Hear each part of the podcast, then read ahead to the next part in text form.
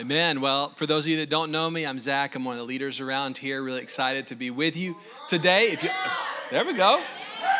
All right, Stephen got you all warmed up. I like that.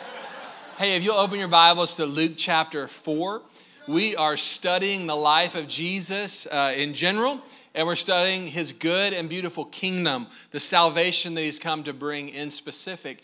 We've been learning about that good and beautiful kingdom. We've seen that it's a kingdom that values inward reality, it values what's really in the heart versus the outward show that so often our world esteems.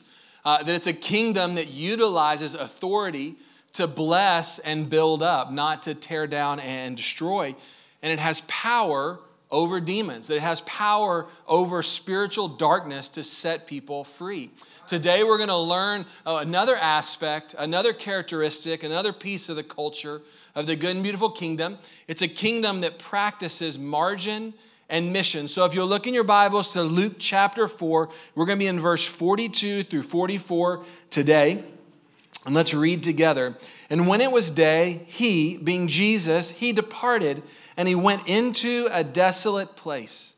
And the people sought him and came to him and would have kept him from leaving them. But he said to them, I must preach the good news of the kingdom of God to other towns as well, for I was sent for this purpose.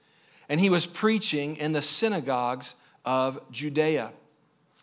Uh, several years ago, I read a book that profiled some of the greatest artists, musicians, creatives, uh, novelists, writers that our world has ever seen. It was a short book and it kind of shared different details about their lives. And I don't know about you, but I kind of went into the book thinking, you know, creative people, uh, often the stereotype is that they're kind of wild and out there, undisciplined, and, and they just kind of catch a spark of genius somewhere around 1 a.m you know, and just these great works of art burst forth. At least I think that's the stereotype around creative people. If you're a creative person, you might agree with that or disagree with that. What I found, though, was interesting in studying these world class creatives like Beethoven or Bach or Toni Morrison, the writer, uh, F. Scott Fitzgerald, all these different famous creatives, is that they had an underlying rhythm or habit to their lives that was really a building block for their creative work. I want to give you a few. Um, the first one is, is Mozart. Mozart, the famous composer, had a habit that he would rise, he said, every day. Uh, by 6 a.m., his hair was done. You can see his picture. Take some time to get those curls, you know, styled and profiled. So every day by 6 a.m., his hair was done.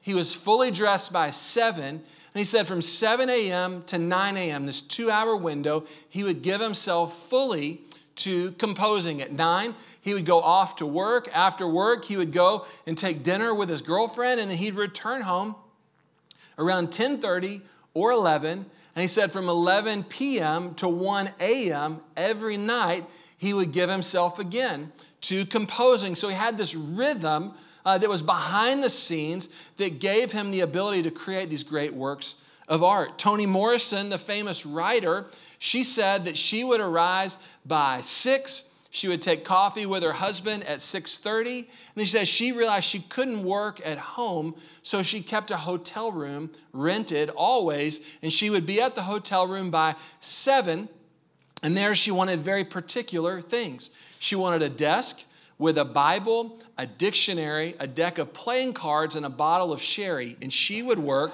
from 7 a.m. to 2 p.m.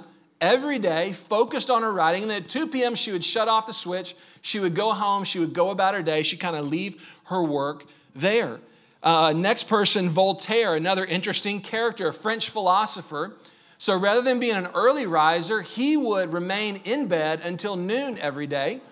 But he would call his scribes and his secretaries to come and to write down kind of his speeches and his thoughts while he lay in bed in the morning.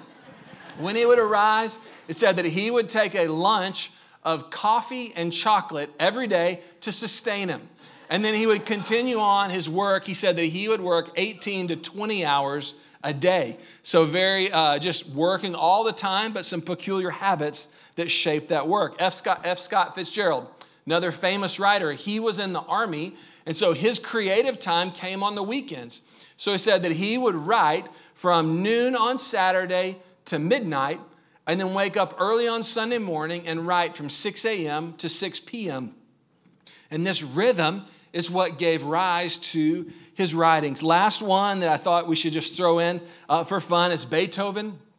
Again, famous composer. He was a coffee guy. So, all you coffee people out there, this is your guy. He would rise early, and his big focus was his cup of coffee. He believed that a good cup of coffee was brewed from 60 coffee beans. And so he would count them out each morning to make sure he had the right amount, right? And then he would brew the coffee and he would work on until about 2 p.m. And then he'd take a break, he'd go about and do his thing. And actually, he would, he'd go to bed at 10 p.m. and just start the whole deal over the next day. So, interesting coffee habits. Why do I tell those stories?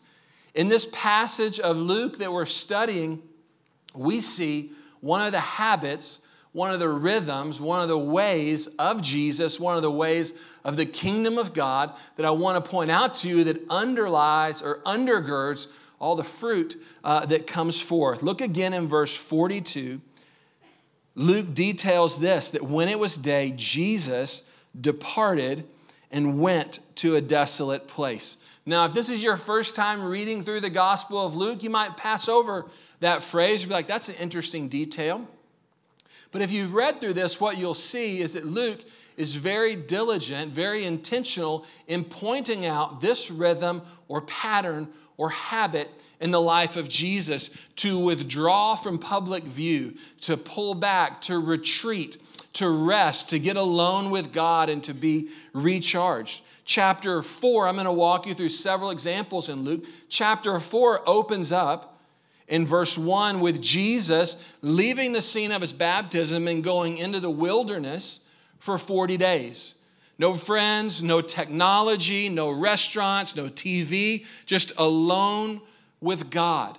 And there he would fast and he would pray, and that was the kind of the beginning of his public ministry. Now, later in chapter 4, we've seen after this season or these, these, this outpouring, where he's healing and delivering people, and now he's retreating back to a desolate place. In chapter 5, verse 15, just a couple verses uh, further, says this Yet the news about Jesus spread all the more, so that crowds of people came to hear him and to be healed of their sicknesses. Now look in verse 16. But Jesus often withdrew to lonely places and prayed. So here we see Luke using the word often, highlighting this was a habit or a rhythm or a way of his life. In chapter 6, uh, in verse 12, we see again Jesus going out to the mountainside to pray. And he spent the night praying to God. And when morning came, he came, he called his disciples to him. So now we see again Jesus withdrawing, taking time to get alone and to get alone with God and to pray and to seek the Father. In Luke chapter 9, we see that now these disciples that he's called, he begins to teach them this way or this rhythm or this habit. Luke 9, verse 10, he, Jesus, took them, the disciples, and they went aside privately into a deserted place belonging to the city called Bethsaida.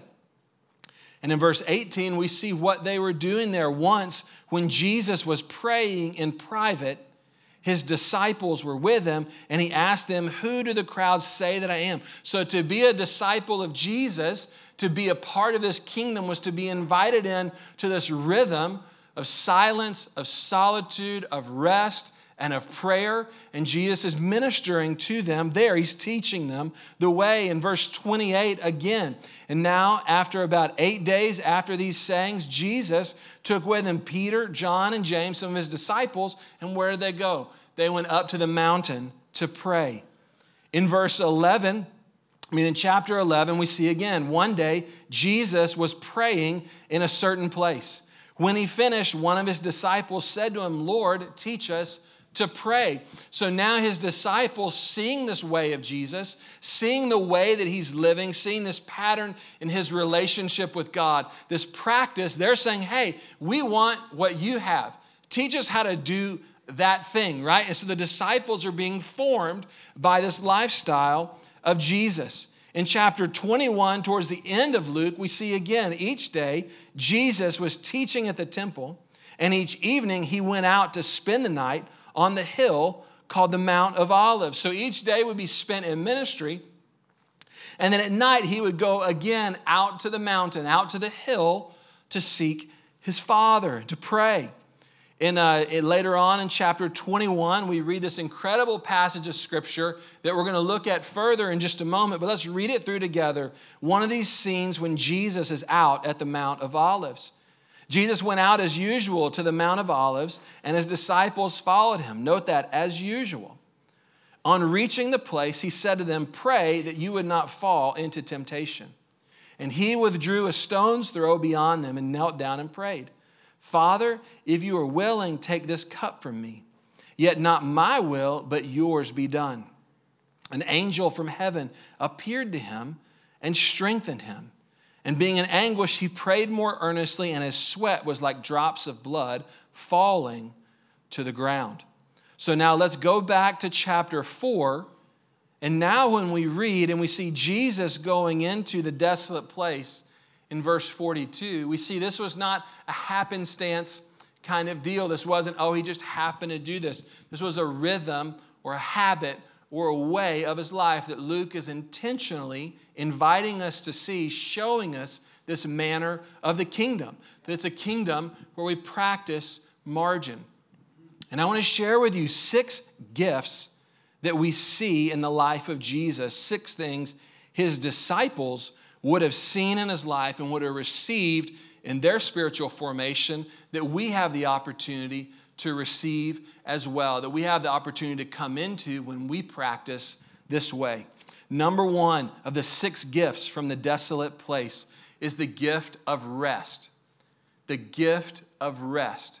So we see that when they would withdraw, when they would pull back from kind of the hubbub of public ministry, right? Jesus has just been healing, He's just been casting out demons. People are wanting him, they're wanting his attention, they're wanting him around, right? But he pulls back, and one of the gifts that he receives is the ability to rest. We'll see later with his disciples after a busy season of ministry, he says, Come away with me to a quiet place. He's wanting to give his disciples rest. When we enter into the way of Jesus, we receive this gift of rest. Now, it's important for us to see uh, that in the way of the world, right, you work and you work and you work and you work and you work, and then you finally get burnt out and you're like, oh my goodness, I've got to get away from here. So you drop your real life and you, you, you fly away to somewhere and you kind of gorge yourself on food or alcohol or relationships or whatever it may be, right? And then you come back from this time away and you say, well, it's back to life, it's back to reality, it's back to the real world, right? In the way of the world, we take rest just to escape the pressures of real life. In the way of the kingdom, in the way of the good and beautiful kingdom, we practice rest not as a way to escape real life, but to proactively receive God's care for our lives. It's a part of our life. That Jesus is not pushing his disciples further. Work, work, work, work, work. No, he's bringing them into rhythms of rest. Now, the only way that you can do this, the only way that you can live this way, you realize in the way of the world, we work, work, work, work, work because we're trying all the while to uh, get something. I got to prove myself. I got to achieve. I got to get a good resume. I have to get good grades. I have to have this relationship, this bank account, this thing, this thing. And we can just go and go and go and go and go until we finally fry. And we've got to pull away. We live like slaves. But in the kingdom, Jesus adopts a sin, your identity changes. You become a son, you become a daughter, you're a part of the family. Sons and daughters can rest because their identity is set. We are not human doings, we are human beings. And the kingdom rehumanizes us away from slaves that just have to go after everything all the time into people of value that comes from who we are and who Jesus has made us to be. That's the first benefit, first gift of the wilderness. Interestingly enough, in the French Revolution, their goal uh, happened around the same time as the American Revolution. Part of their goal was to wipe out every kind of trace of the church and of Christianity. And so one of the things they did away with was the weekend. The weekend was geared around the idea of Sabbath, of regularly taking rest. They said, We're having no more weekends. We're going to work all the time. We're just going to, you're free to just go and do and be and be all these things. And people didn't flourish in that environment, they floundered. We as humans, we need rest. And the good and beautiful kingdom invites us into that rest. Second gift that we receive from the desolate place is the gift of a deeper relationship with God. Jesus' disciples, when they're asking him, Hey, we want to do that thing you're doing, we want to learn how to pray, we want to learn how to do it your way. You would think, I would think if I'm teaching someone to pray, I'm going to start with, okay, here's how you make a request. Here's what you ask for. Here's about faith. What does Jesus start with? Our Father. He teaches them the Lord's Prayer. The first place that he says is you get to know God as Father. You get to come to Him, to know Him, to enjoy Him, to build a deep relationship with God. Dallas Willard, the, the theologian and philosopher, said, Hurry is the enemy of the spiritual life. Hurry is the enemy of the spiritual life. We have to slow down, to stop, to breathe, to meet with God. And we come to know Him in a deeper way when we practice this rhythm of silence and solitude.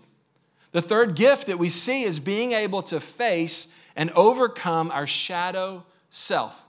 What do I mean by that? We see in Luke chapter 4, when Jesus goes into the wilderness for the first time that we see, that's also the place where he's tempted by the devil. The devil comes and brings specific temptations to Jesus. And if you study it, it's so interesting. Every temptation starts with if you are the Son of God, then do this. He's challenging Jesus' identity, he's challenging who he is. Right? We all face those challenges all the time. We all face those temptations not to be who God's made us to be, but to live out of some other story, some other narrative, some other identity, right? And it's in the place of slowing down in the wilderness, of meeting with God like this, of stopping, that we gain clarity on what I call our shadow selves, kind of these false narratives that we're so tempted to live out of. Classic example of this is William Wilberforce, the British politician who labored, spent his whole life to abolish the slave trade in Great Britain. He was a politician and he spent, I think it took him 40 some odd years of promoting and campaigning for the slave trade to be abolished before it actually happened.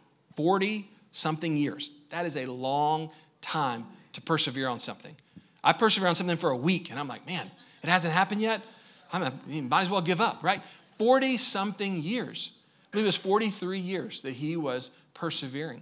Along the way, you realize there's going to be setbacks, there's going to be discouragement. It's going to be like, why am I doing this? But he was a believer and he believed this was God's call on his life. That out of his faith in Christ, that he was to be a part of this. This is the way he was to express the good and beautiful kingdom in his context. And they said that along the way, uh, there was a regime change kind of in the political currents of his society. And there were rumors started to be spread that Wilberforce might be a shoe in for this new position of power of fame, of wealth, of notoriety, kind of, you'd get a, a really uh, powerful promotion. But if he took that promotion, it would take him away from this cause that he believed God had called him to. And he said this, he realized in, in that season that ambition was tempting him and gripping him and one, you know, just the, oh, it'd be so nice to, to be well known and to be well received and to make this money and to be influential and all of these things, right? You can realize how it'd be tempting. It'd be tempting if you've been persevering at something for a decade or two decades and it's going nowhere, right? You'd be like, I don't know. And here's this opportunity. You know how he remained faithful to God's call in his life? It said that in practicing the Sabbath and taking a day a week to set it apart for rest, for worship, to get alone with God. He said on that day, he gained clarity over the temptation of ambition. He said on the gift of the Sabbath, things returned to their true size. And he saw who God was and he saw who he was made to be and his calling, and it gave him courage and clarity to say no to this opportunity to remain faithful to what God had called him to. And ultimately, it changed the world through his practice of the Sabbath. And so we see when we stop and we slow down, we gain insight into all the ways that you and I are tempted that when we just kind of keep going at the normal pace of life, we can drown out, not think about, just keep moving, and we can lose ourselves in the pace of life. Number four, the gift of being filled with the Holy Spirit. We see that in these times of going into the wilderness, that there's power and authority in the spiritual life that Jesus, that his disciples, that, that men and women throughout the Bible receive when they pull away to seek God and to rest and to practice silence and solitude. Fifth gift is the gift of emotional health. Let's stop here for just a moment. This is really important. It is so easy for us to go through life with unresolved emotions emotions of bitterness, uh, rejection, failure, disappointment with ourselves, disappointment with God, uh, all of these things that kind of are working down here. Meanwhile, we're living above the surface, just keep moving forward, right? And we can be shaped, our entire lives, the narratives of our lives can be shaped out of those unresolved emotions. Anybody know what I'm talking about? Look at this in Luke 21, what we see in the life of Jesus as he pulls away to pray. Luke 21, we read it just a moment ago, verse 39 to 44. Focus in on verse 42. Jesus, there in the place of silence and solitude, he's able to articulate what he's feeling. He said, Father, if you're willing, take this cup from me. He's able to articulate his anxiety. He's able to articulate his longing for things to be different. He's able to articulate his feeling for another way, right? He's able to be real with himself there. The book of Psalms is kind of the prayer book of the Bible. It has 150 different psalms or different prayers in it. Two thirds of them, two thirds of those 150 are laments, are pouring out, God, I'm in pain. God, where are you? God, I don't like this. God, I'm hurting. God, I'm frustrated. God, I'm angry. Two thirds of the book of Psalms. There's an entire book of the Bible, Lamentations, that's dedicated to airing our negative emotions to God. What a gift, right? It's in the place, the secret place, in the lonely place that we're able to realize and able to articulate to the Father this is what's really going on with me. This is really where I'm at. But then notice, Jesus is able to come around, yet not my will, but yours be done. So it's not just an airing of his pain and his disappointment and his, his, his, his longings, but it's also a resolution. It's resolved emotions. It's able to work through it and to come to the place where it's like, Father, I want your will, not mine. I'm, I'm, I'm following you. I'm leaning in to you. What a gift. That when we practice silence and solitude in the way of Jesus, that we don't have to live for years and decades with unresolved emotions of disappointment, bitterness, anger for things that happened long ago, but that we can find wholeness and healing and not just move on with life, but move forward. Yeah. Amen? The sixth gift of the wilderness is the gift of clarity and calling. Notice what Jesus says when he comes out of the desolate place when, when the people come for him. Look in verse 43. Now, note, they're saying, man, everybody wants you. You're popular. People want you. Stay here. They're looking for you. It's the praise of man. It's the acclaim of man, its popularity, its prestige, its power. And note what Jesus says. But he said to them, I must preach the good news of the kingdom of God to other towns as well, for I was sent for this purpose. There, in that place, he was able to have clarity about his calling. So when there were all these other people wanting him to do all these other things, he was able to be resolute, compelling, uh, passionate, focused in on this is what God has called me to do. What a gift. I want to give you an illustration. I've got two uh, mason jars here. They both have water and sugar in them.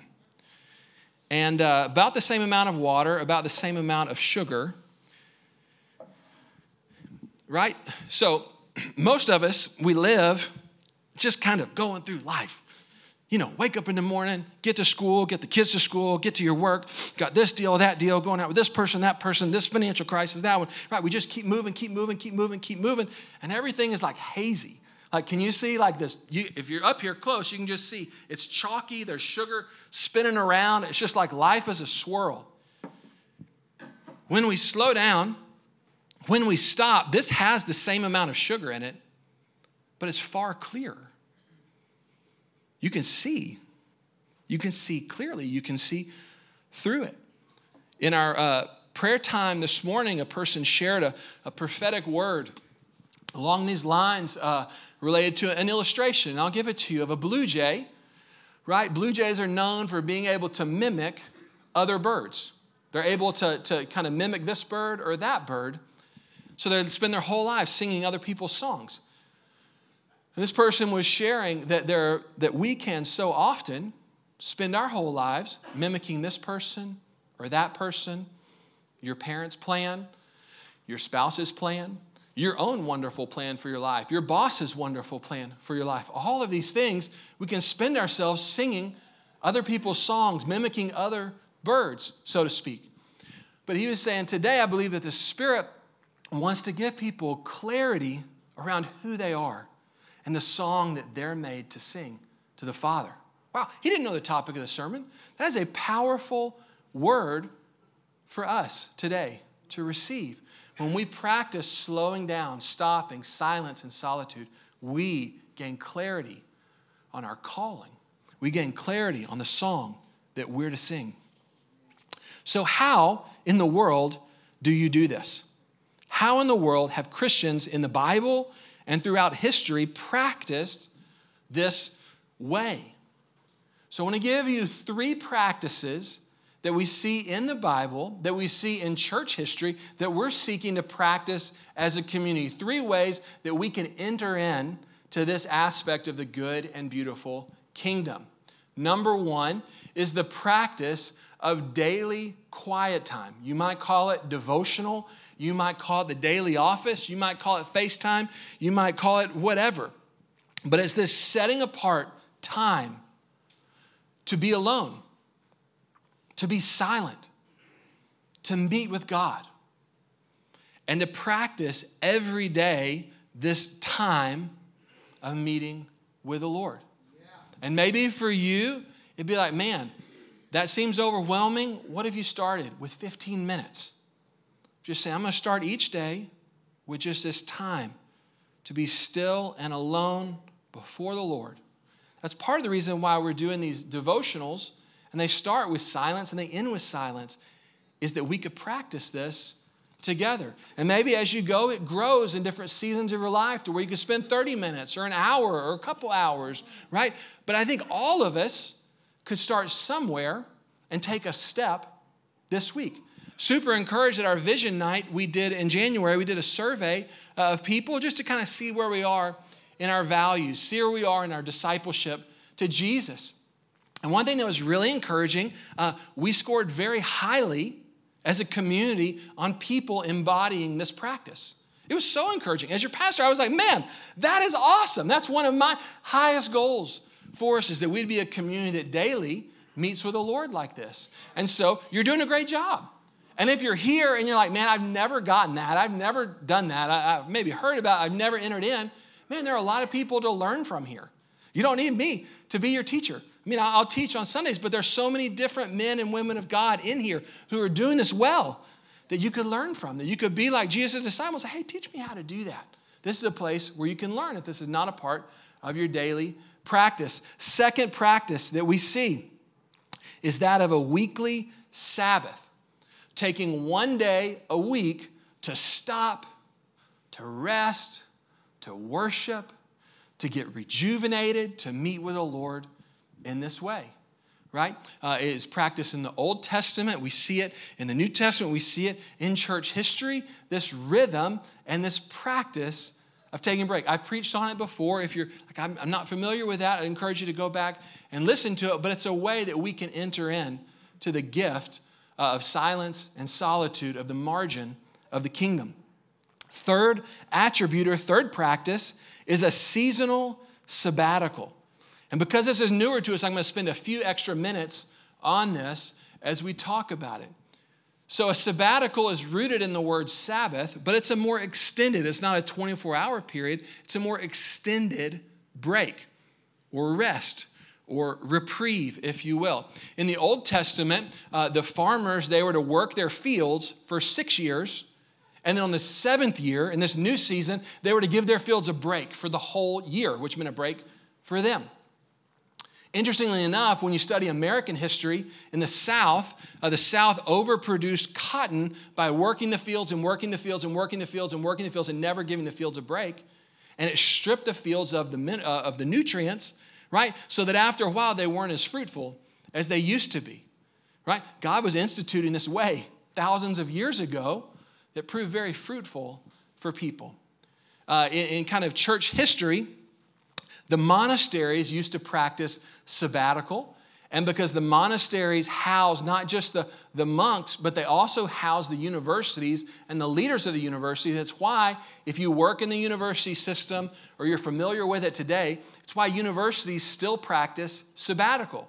That if you're a professor, you work there for a certain amount of time. My dad is a college professor, right? And every so often, he'd have a semester off or maybe even a year off to, to, to recharge and regroup and refocus and, and go deep in his craft. Uh, as, a, as, a, as a church, we try and practice this seasonal sabbatical.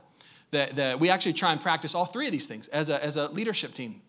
We want to be, your staff, your pastors, we want to be doing the daily getting alone with God. We want to practice that. We want to be doing the weekly Sabbath. We actually ask each other how we're doing with that. We, we, we look into that because that's a hard one to keep, that's a hard one to receive, right? And Antioch is a family of churches, and as a family, uh, they've asked each of our churches to uh, give our staff uh, to practice sabbatical as a staff. And the way that it works, the way they worked it out is every three years, to give each full time pastor three weeks of sabbatical. So uh, we, we're a little bit behind with that, with a growing church and moving facilities, but that's why Joe Paulino has been on sabbatical. He comes back this Sunday. That's exciting, really excited for him to have these three weeks away because he's been working full time, serving here for five years. So, again, we're a little behind, but we're going for it. So, he's coming back, uh, I believe, this Sunday, and he's had these three weeks as a gift to practice margin unto mission. Uh, Stephen Murray, who's been here five years, uh, we're working on getting his scheduled for later in the year with a college kind of calendar. That's exciting. We're excited for him to lead us out in a three week kind of break. I've been here a little longer, and so I'm actually taking a six week sabbatical. And that's the other thing is after five years, they ask that pastors take a six week sabbatical, and then every three years after that, subsequently, another six week sabbatical. Uh, so I'm actually entering into that. Our board has said, hey, you need to lead what you're teaching. You need to practice this. It's very hard for me, if you know me, to stop. Um, but I'm, I'm going on sabbatical in the beginning of May, and we'll be there until, uh, I guess, mid June or so. And then our family, we're seeking to go on the training school mission trip or go with the training school to Costa Rica on their mission trip. So I wanna, I wanna lead you guys in this. Our church is going to be in good hands. You've got a great uh, leadership team, lots of men and women of God here. They're excited for what's happening on Sundays. We've just got some great people from within our midst who are going to preach and impart and teach as we go through Luke. We'll have some guest speakers. Uh, the House of Prayer and Antioch Kids will be rocking and rolling. And then in two weeks, we'll release our summer ministry calendar. So there'll be lots of things going on as we step forward in the things of God. And at the same time, I want to encourage you for many of us, the summer is a time where you could practice sabbatical as well. If you're a teacher, you're, you're about to go on a break. Now, just because you get a break doesn't mean that you will be able to enter into the uh, sabbatical, right? It takes intentionality and thought, but maybe that's you. Maybe you work in a seasonal industry like real estate, And so you could plan, probably not the summer, but maybe towards Christmas. It's like this is a slow time. This would be a good time to take a sabbatical. Others of us have vacation policies that allow for extended time off. I want to encourage you to receive this gift, to receive God's care for your life. As we close, Jesus comes out of that with a clear sense of calling that he must preach the gospel of the kingdom all around. And so this, this margin is not unto itself, but it's unto mission. It's unto going into this calling that we have as kingdom people to spread, to saturate the world with the fame and the name and the good news of Jesus. So in Life Group, in this week or next week, we've created a little activity for you to learn how to share your testimony of what God's done in your life in three minutes, like to be able to articulate it in three minutes. It might take you a little bit longer to put it together, but to be able to articulate it in three minutes to equip you, right?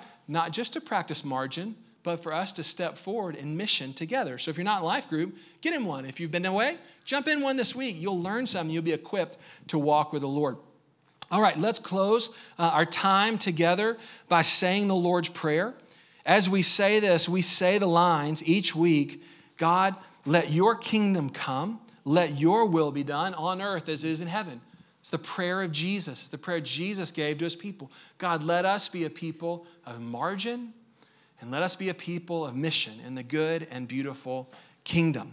So we're going to say that together, uh, and then we're going to have a ministry time uh, as we close, I want to share a few kind of specific words that we wanted to minister to today. Uh, someone named Timothy, who's been carrying around heavy burdens, and God wants to relieve you of your burdens. He wants you to know that He's carrying them for you. So if that's you, we'd love to minister to you here in just a moment. I believe God has something for you today. Second one, someone in 10th grade had a traumatic event happen to them in algebra or around algebra that's affected them even to today. And the Lord wants to heal you. Uh, third one is that God, that blue jay word, that God wants to speak and to give someone their own song instead of mimicking others. And so we'll have our prayer and prophetic team up here at the front and would love to minister to you for that or any other need that you might have. So let's stand and say the Lord's Prayer together as we go into our week. Our Father in heaven, hallowed be your name. Your kingdom come, your will be done on earth as it is in heaven. Give us this day our daily bread, and forgive us our debts as we also have forgiven our debtors. And lead us not into temptation, but deliver us from evil. For yours is the kingdom and the power and the glory forever Amen. God bless you as you go.